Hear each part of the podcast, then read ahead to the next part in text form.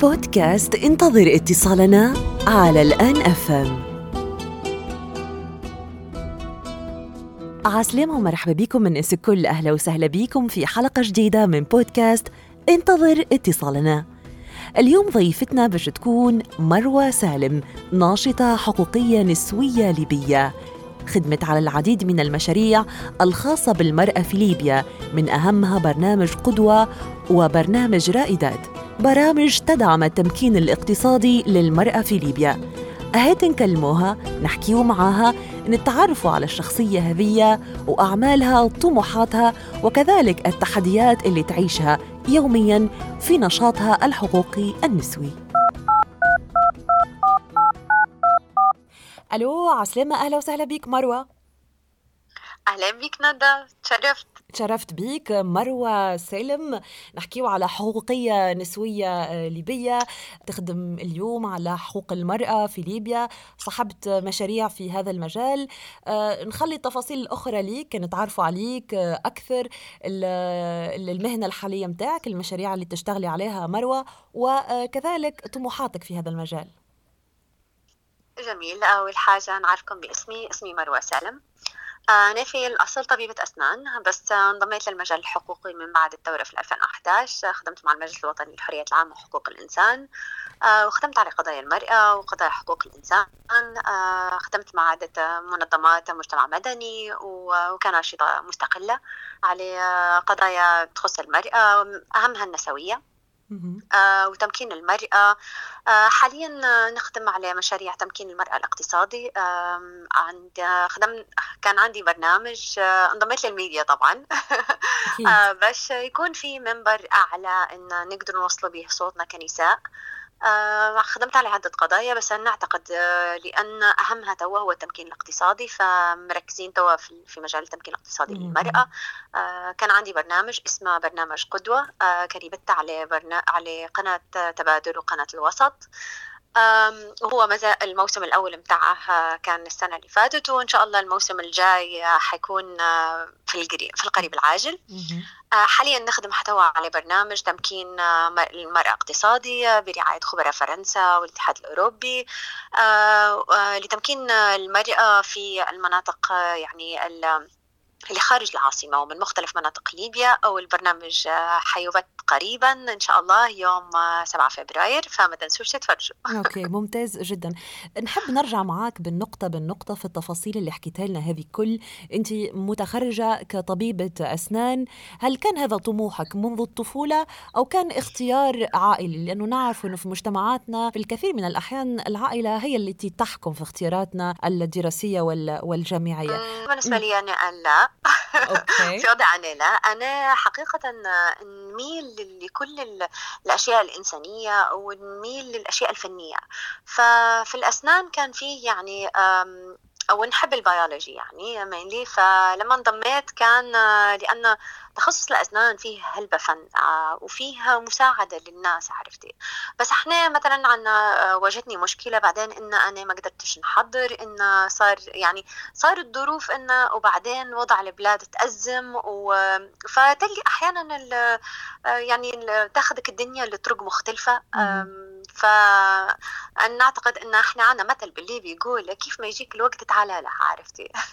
so, خدتنا الظروف لأن صار الحقيقة deterioration في حقوق المرأة من بعد الثورة. كانت كارثة الحقيقة من خطاب التحرير اللي جاي، يعني ما صارت يعني فاضطرينا أن احنا نوقفوا، أن نحاول نحاربوا بكل قوتنا يعني. الحركة النسوية في ليبيا، المجتمع الليبي يعتبر مجتمع محافظ نوعا ما، متشبث بالتقاليد كما تحدثت أنت توا. نحكيه أنه حقوق المرأة ما هيش محطوطة في في الواجهة، فما العديد من الصعوبات تعيشها المرأة الليبية والشابة الليبية. فنفهم من كلامك وكأنك اقتحمتي مجالا صعب في ليبيا، فيه الكثير من التحديات حتى على المستوى الشخصي في التنقلات، الحوارات، والنضال، إذا إذا إذا حكينا نعتبروه شكل من النضال. فإلى أي مدى تواجه التحديات هذه بصفة يومية وصعوبات، وكيفاش تتعاملي معاها؟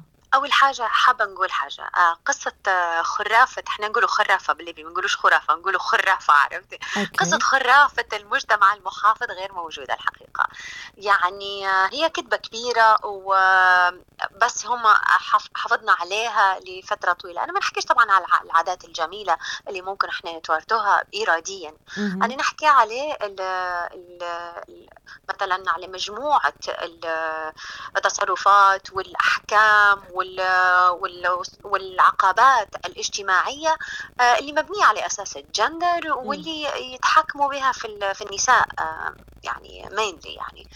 فأنا أول حاجة نبي نبرئ المجتمع من الكلمة هذه، كلمة محافظ صحيحا. فأنا حابة بس نسمي الأشياء بمسمياتها، إن إن الاضطهاد عمره ما كان حفاظ، وإحنا نعتبره مجتمع مضطهد للنساء مش مجتمع محافظ. في فرق. تصحيح التسميات مهم جدا، لأن لو ما صححناش التسميات معناتها ما اعترفناش بالمشكلة، معناتها احنا ما نسعوش لحل. احنا لازم نواجه أنفسنا بالحقيقة اللي موجودة هذه. بالنسبة للصعوبات، أكيد أي سيدة ليبية مهما يعني كان مكانها، مهما كان كانت كان عملها، كانت دراستها، مهما مهما كان، يعني سواء في المنزل أو أو خارج المنزل، الحقيقة المرأة الليبية تواجه في صعوبات في كل في كل مكان. نظرا لنفس العقبات هذه اللي حكيتك عليها في كل المجالات. فبالنسبة لي أنا كوني أنني انضميت للمجال هذا، أكيد في الأول يقول لك أن أساسا حقوق المرأة ما تعتبرش حقوق إنسان، يعني صدق أو لا تصدق، يعني حتى اللي محسوبين على على مثلا الإليت الحقوقي، يعني نقولوا لهم هيك يعني. أوكي. كانوا في البداية يعني لما في يعني إحنا نعرف أن المجتمع المدني وليد في ليبيا من بعد ما بعد الثورة، فما كانش فيه مجتمع مدني أساسا قبل قبل الثورة، يعني إلا اللي يتبع للنظام، وما كانش مجتمع مدني حقيقي يعني. ف يعني كان إنك أنت يعني إن إن حتى النخبة هدوماية إن هم إن زيادة الوعي بإن أوكي آه لا المرأة هي أساسا بشر زيها زيك، وحقوق الإنسان حقوق الإنسان راه حقوق المرأة حقوق الرجل، كانت تخيلي إن هي كانت حاجة بالنسبة ليهم حاجة آه مستهجنة يعني. آه يعني فواجهت العديد من الصعوبات الحقيقة. آه يعني بالنسبة للحاربة المجتمعية، آه أكيد طبعا يعني احنا نقول في مصطلح آه اسمه alienation، عرفتي يعني اللي هو اللي أنت يعتبروك أنك أنت مش بشر، عرفت؟ فمن المنطلق هدايا يبدو يعاملوا فيك أنك أنت مش بشر، فيحق لهم أن هم آه مثلا يقصوك، يحق لهم أن هم يضطهدوك، يحق لهم أن هم ينتهكوا حقوقك، عرفتي؟ ف... فهذه هي مشكلتنا كانت. بس أنا نحس توا الحمد لله يعني بعد صراع طويل وسنين طوال، يعني أن في نتيجة، إن أصبح في وعي بالفكر النسوي في ليبيا ما بين البنات. آه أنا سعيدة جدا بصراحة بكمية الوعي في الجيل الجديد، هو خصوصا في السنتين الأخيرات صارت تغييرات كبيرة. على الرغم من الحروب، على الرغم من الوضع السيء في ليبيا، إلا أن الحمد لله الناحية الإيجابية هو أن الوعي بدأ يرتفع. سو so, بالنسبة لي تغلبي على الصعوبات ما نقولكش إنه هو شيء سهل، بس هو كوني إن أنا نعتقد نعتقد أن أنا كوني عنادية، فهي هذه الحاجة اللي ساعدتني جدا يعني. أنا حطيت الهدف، اللي لو قالوا لي لا حندير يكون هذاك هو الحافز من بين الحوافز الأخرى أنك تواصلي في الطريق. صحيح. أكيد أن الإنسان يتعلم كيف يبني الريزيلينس متاعه باش يحافظ على سلامته النفسية، لأن هذا عامل جدا مهم. صح. في أي حرب، في أي نضال، في أي مكان أيا كان، ضروري الإنسان يهتم أنه هو كيف يلقى الوسائل اللي يرد بها سلامته النفسية. صح جدا. أنت تحدثت على الحركة النسوية في ليبيا، وخاصة على الجيل الجديد، الجيل الصاعد اللي أصبح عنده نوعا ما وعي أكبر، وهذا ممتاز جدا لتطور ليبيا في هذا المجال. تبقى في العديد من الحلقات السابقة كنا تحدثنا مع سيدات وشابات من ليبيا من مناطق مختلفة، يعني من العاصمة، من طرابلس، من سبها، من الجنوب، من الجنوب الغربي، و ولاحظنا أنه في اختلاف في وجهات النظر وفي طريقة التعامل مع المرأة بصفة عامة حسب المناطق. فهل أنت حاليا في المشاريع اللي تشتغلي عليها حاليا مركزة أكثر على المناطق مثل العاصمة اللي فيها نوعا ما تقدم في هذا المجال، أم تركيزك متفرق كذلك على بقية المناطق الأخرى في ليبيا لإيصال هذه المعلومات ولإبراز أهمية الحركة النسوية في ليبيا بكلها؟ الحقيقة أن إحنا لما حتى نخدموا نخدموا نحاولوا يعني الحمد لله أن توا في عصر الإنترنت صار وقت الوصول للمعلومة أسهل، فهذا اللي ساعد في زيادة الوعي، ونتوقع أن السنين الجاية يعني يكون زيادة الوعي بمستوى أسرع ويعني من من السنين اللي فاتت. آه هذه حاجة. آه وبالنسبة لكل مناطق ليبيا إحنا نحاول نوصل للبنات من كل مناطق ليبيا. آه خدمنا على عدة قضايا، خدمنا على زيادة الوعي بالعنف الأسري، آه مثلا آخر حملة درناها كانت على العنف الأسري. آه كانت آه عنا حمل آه عندي كانت عندي حملة مع الاتحاد الاوروبي آه برعاية الاتحاد الاوروبي، وكنت انا قائدة الحملة آه اللي هي آه حملة الجدري. آه درناها بمناسبة آه اليوم أو يعني انتهينا حتى لليوم العالمي لحقوق الإنسان، ويعني والستة عشر يوم العنف ضد المرأة آه لمناهضة العنف ضد المرأة. فسلطنا الضوء على عدة قضايا هامة في وجهة نظري، اخترت منها أهم أو أهمها اللي هو استهداف الناشطات، استهداف الحقوقيات، والعنف الأسري في ليبيا. آه و فهذو ما يعتبروا من القضايا الأساسية اللي مثلا نعتبرها في بداية آه أو في بداية القائمة، في بداية أولويات القائمة اللي قاعدين نعانوا منها، وإن احنا تمكين المرأة الاقتصادي وتمكين المرأة كصانعة قرار.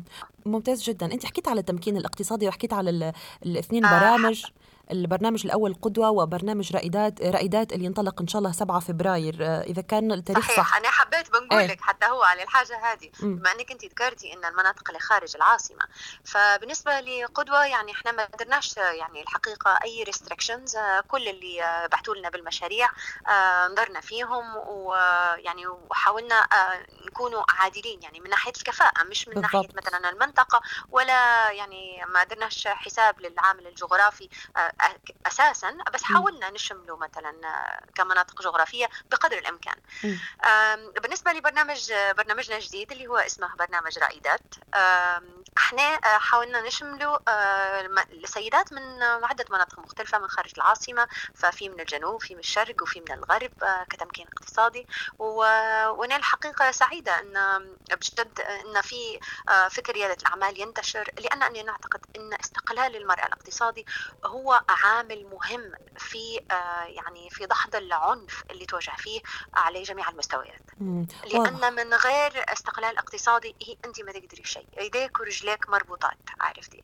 فهذه هي آه هذه حاجة من الحاجات المهمة يعني اللي نخدموا على هذا.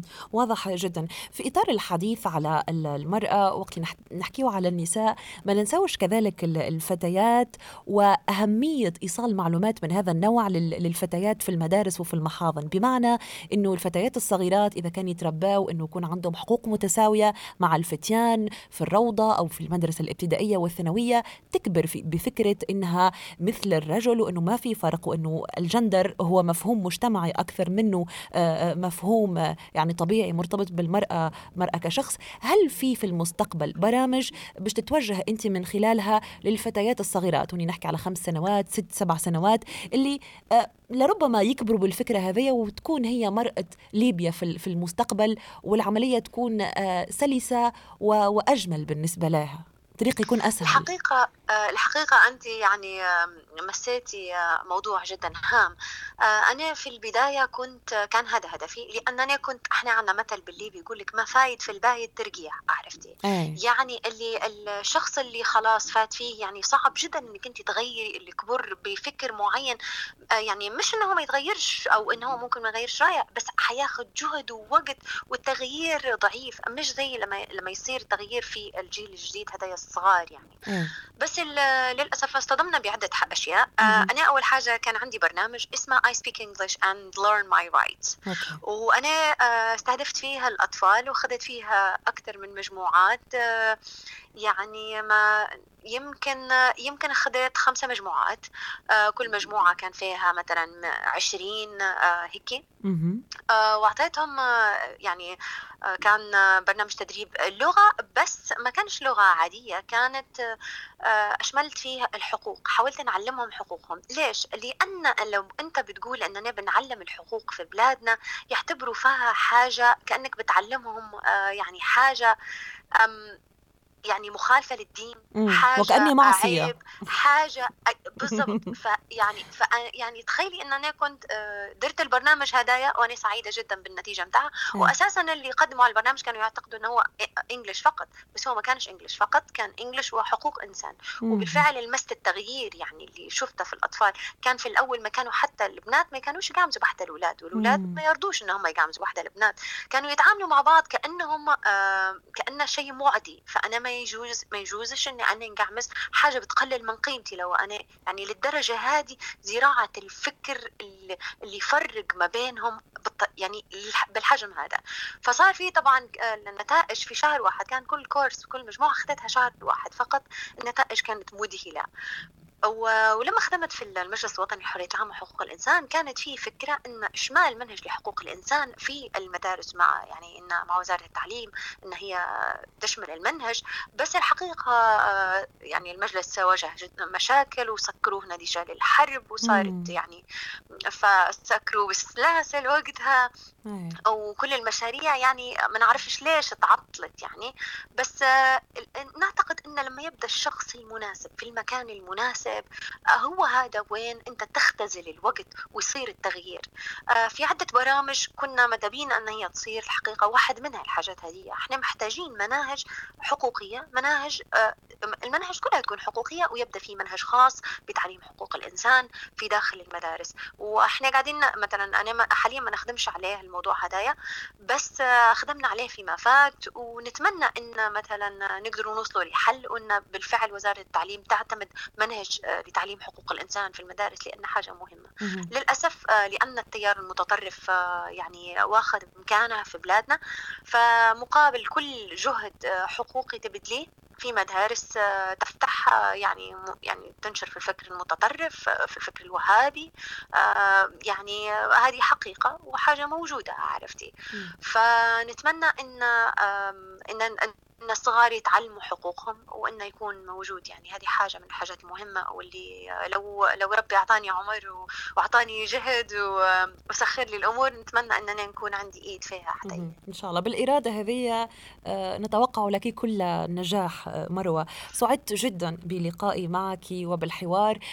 نخلي لك كلمة الختام لك أنت للسيدات والشابات اللي يسمعوا فينا في ليبيا وفي خارج ليبيا، ولكل النشاطات في الحركات النسوية في العالم العربي، شنو تقول لهم؟ آه، نقول أن احنا آه، قاعدين في بداية المشوار، بس الحركة النسوية آه لولاها احنا توا مش واقفين، وما عندناش الكم هذا من من بعض الحقوق. اوكي، قاعدة المرأة تعاني في كل أنحاء العالم، وقاعدين ما ما خدناش حقوقنا بالكامل آه يعني آه بس الحياة كفاح، واحنا لازم نكافحوا، وزي ما هم نجحوا ويعني في تضحيات لازم تصير، واحنا حنستمروا. وأهم شيء إن ما نيأسوش، لأن لو احنا يأسنا يعني، ومهم جدا إن كل واحدة تعرف إن صوتها عالي وصوتها مسموع. إيمانك بأن صوتك مسموع هو اللي خليك تديري تأثير، ومهما كنتي صغيرة ومهما كنتي صوت واحد، ما تستقليش بحجم صوتك وبحجم التأثير اللي ديره صوتك. كل واحد فينا عنده دائرة تأثير، ومحتاجين كل إيد ومحتاجين كل صوت. فدافعوا على حقوقكم، ما تسكتوش، قولوا لا، ما تسكتوش، قولوا لا. شكرا لك، هذه كلمتك الأخيرة. مروى سالم، حقوقية نسوية ليبية، تخدم على مشاريع التمكين الاقتصادي، تخدم على قدوة وبرنامج رائدات اللي سبعة فبراير يكون جاهز وتسمع فيه فيه المرأة صوتها. شكرا لك مروى على هذا اللقاء، وأتمنى لك كل النجاح، وإن شاء الله نتقابلوا في مرة قادمة ومشروع جديد إن شاء الله. شكرا لك ندى لاستضافتي. شكرا، إلى اللقاء. شكرا، مع السلامة، إلى اللقاء.